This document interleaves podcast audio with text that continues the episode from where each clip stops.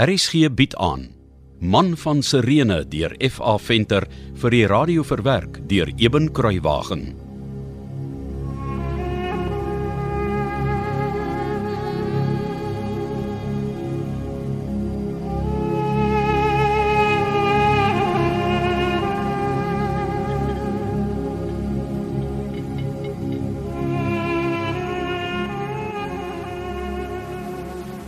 Ons kan goed uit as hier voor ons verder stap.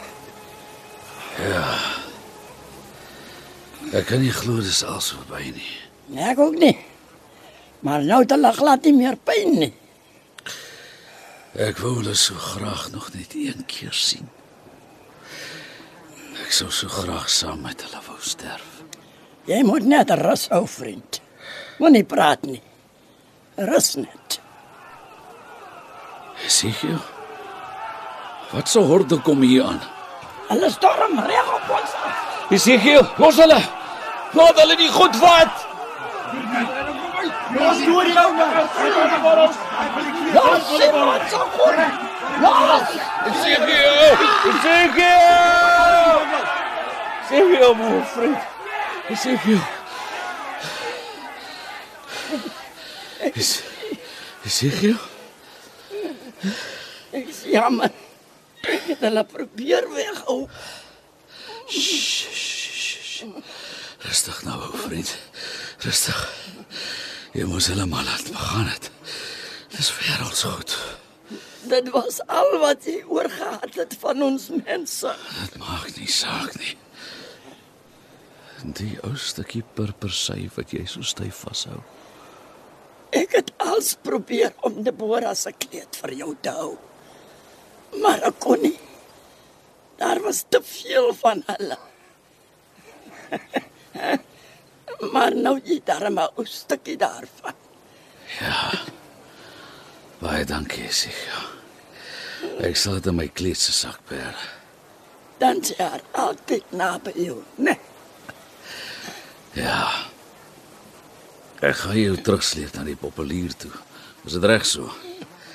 Is daar nou 'n bietjie gemakliker op die blare onder die boom? Dankie. Dit sal goed wees.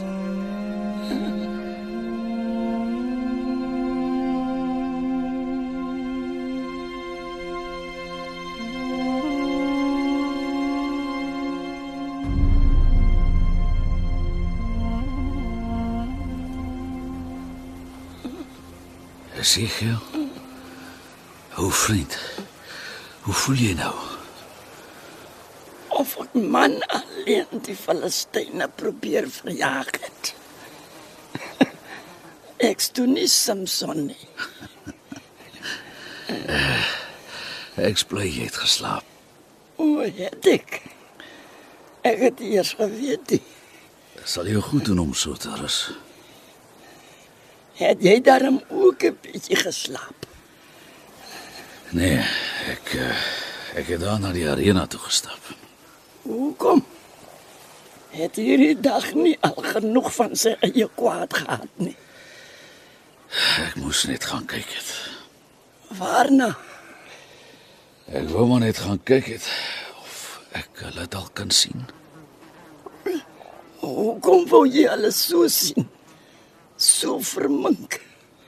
En jou eie lewe in gevaar stel. Daar kon soldate op die loer gewees het. Jy moet hulle laat rus, Simon. Ek weet. Ek weet jy sê dit maar reg. Eintlik wou ek maar net sien waar Deborah eh, en Rufus hulle Ek verstaan.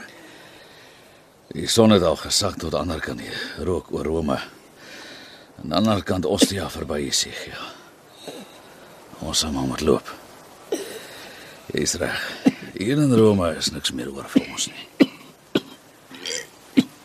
Esegiel. Esegiel. Daar's voorspoed aan sy lippe. Vandag is almal van my weggeneem. Net nie Alexander nie. Esegiel. Vrede vir jou, my vriend. Tot ons mekaar weer sien.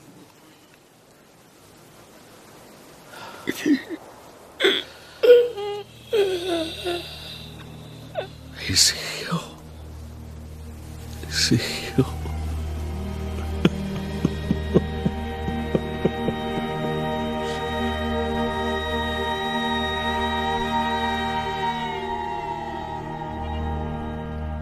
Vrede vir julle. My liefste Deborah. Rufus. Maria. Eliseo.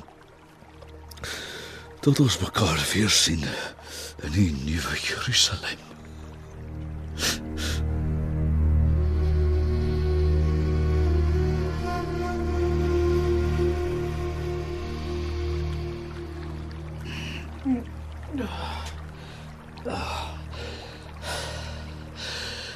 Ek het jou hier na die Tiber gebring, my ou vriend. Ek kon jou nie daar by die arena los nie. Lê net eers hier op die sagte gras van die oewer. Jy is jou swaar vir so 'n klein ou mannetjie. Ek sien nie kans om weer die smeelende Rome te loop nie. Maar hier al met die rivier langs tot by die see behoort nie te erg te wees nie.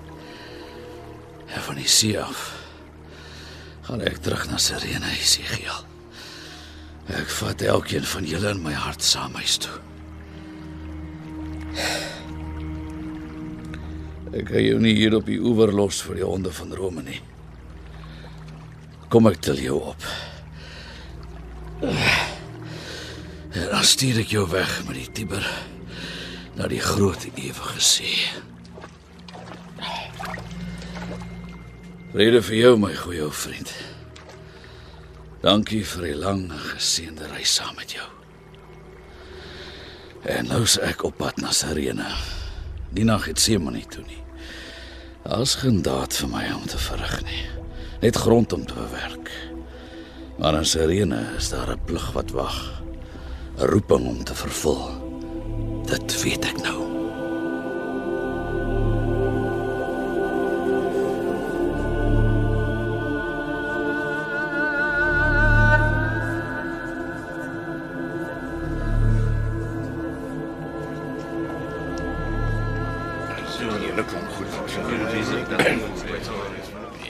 Ja, man, wat wil jy? Ek ek soek werk. werk. Het jy dit gehoor? Jou bedelaar soek werk. jy jy kan nie eens 'n bottel velle dra nie, man. Gaan pluk liewe olywe in die berge. Ja, of gemaak net reg in die vissershawe. Dankie vir die tyd. Wag, ou man. Kom terug. Ja, meneer. Uh, het my geroep. Ja. Sê my. Is jy 'n bedelaar? Nee, meneer. Hoekom lyk jy dan soos een, hè? So jy wil regtig werk. Ja, meneer. Miskien is daar tog iets wat jy kan doen. Ja, meneer. Hier's baie perdewaans op die kaai, maar hier's net so baie diewe ook. Hm, ja, ja, jy jy kan vir ons die diewe vang. Steur jou nie aan hulle nie, ou man. Nee, meneer. Dankie. Ou, hoekom hou jy nie die perde vas terwyl die waans gelaai word nie? Die meeste drywers wil hê iemand moet hulle waans oppas wanneer hulle gelaai word. Dankie, meneer. Dis 'n goeie plan. Ek sal gaan hoor.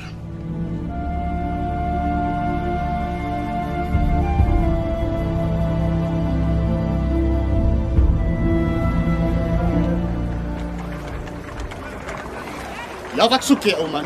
Ek gee niks vir bedelaars nie. En as jy van my probeer steel, sal jy jammer wees. Uh, nee, vriend. Nee, uh, ek's nie 'n bedelaar nie en nog minder wil ek van jou steel. Wat wil jy dan hê? Een van die beamptes in daardie gebou waar hulle werk uitdeel het gesê ek moet by die perdewaardrywers kom hoor of hulle dalk iemand soek om die perde vas te hou terwyl die waans gelaai word.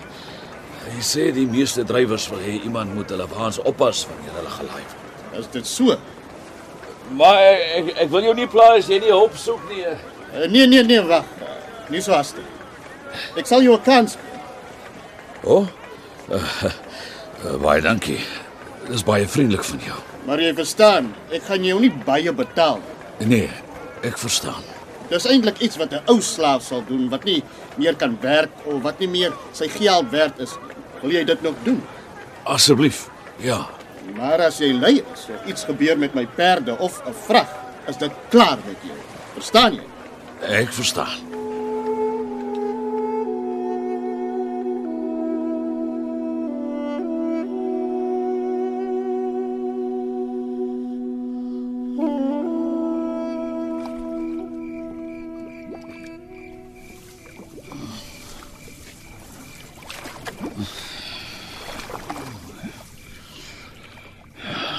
Nee, Simon. nie gaan. Jy bewonder nie die terrasse nie. Jou oë dwaal veel verder. Hulle bly soek oor die see. Simon Niger, jy word oud. Eers kon ek jou nie kry om op te hou werk nie en nou kry ek jou aan die slaap onder 'n olyfboom. Jy sal nooit oud word nie, liewe vriend. Jy's nog net so pragtig soos toe jou ontmoet het. Hey, arme vriend. Ja, kan jy so onthou wanneer laas Alexander kom oorwys het? Vader. Moeder. Alexander, Vader. Moeder. my my seun, jy's jy's terug. Dag Vader. My seun. My seun. Ek was heeltemal te lank klas hier. Dag my liefste moeder Ek het jou so gemis, so verskriklik. En ek vir moeder. Vader, wag dat ek hom help. Oh, Rufus my seun. Ek kan dit amper nie glo nie. Oh, Rufus my seun. Ek glo nie in toeval, moeder. Dit was verseker 'n baie goeie rede vir al hierdie onstuimige gebeure. Ons volg maar net die weg van die Allerhoogste se raadsplan. Maar maar waar's vader dan? Rufus. Rufus.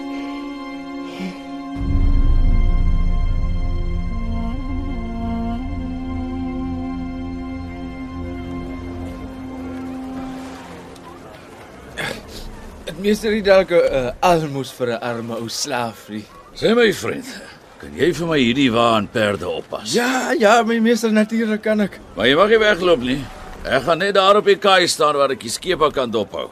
Ek sou kan sien as jy jou werk nie behoorlik doen nie. Ek, ek was my lewe lank 'n getroue slaaf, my meester. Ek sal hier bly en die wa en die perde mooi oppas tot hy terugkom. Ek gee u my woord. Mag Apollos my mond vir ewig snoer as ek sou lieg. Ek sou jou hierdie muntstuk as betaling gee as ek terugkom. Reg? Ag, dankie my meester. Mag Jupiter en al die gode met u wees. Dankie, Here, God van Israel, vir elke hongerslaaf wat U na my stuur, sodat ek hom 'n muntstukkie in die hand kan druk. Dan kan ek hier kom staan en die skepe dophou wat inkom. Jou oë dwaal veel verder. Hulle bly soek oor die see. Ja, my ou vriend. Soveel jare later en omtrent niks het verander nie. Behalwe dat julle almal van my weggeneem is. Net Alexander is oor. As ek hom tog net kan. Alexander? Kan dit wees? Alexander! Alexander! Wie gee jou die reg om so my aan te spreek, ou man? Slawe hoort nie waar offisier aan wal stap nie. Gee pad. Jy's reg. Jy het 'n groot belangrike man geword. Gesagvoerder van 'n baie groot skip. Ek praat nie weer nie. Wil jy ek moet jou laat arresteer? En Simon van Sirene het, nes jy sê, 'n slaaf geword. Man van Sirene deur F.A. Venter is vir die eerste keer in 1957 uitgegee en is in 2016 weer uitgegee deur Lux Verbi. Die produksie is tegnies hanteer deur Cassie Lauis en die verhaal word vir RSG verwerk deur Eben Kruiwagen onder spelleiding van Joni Combrink.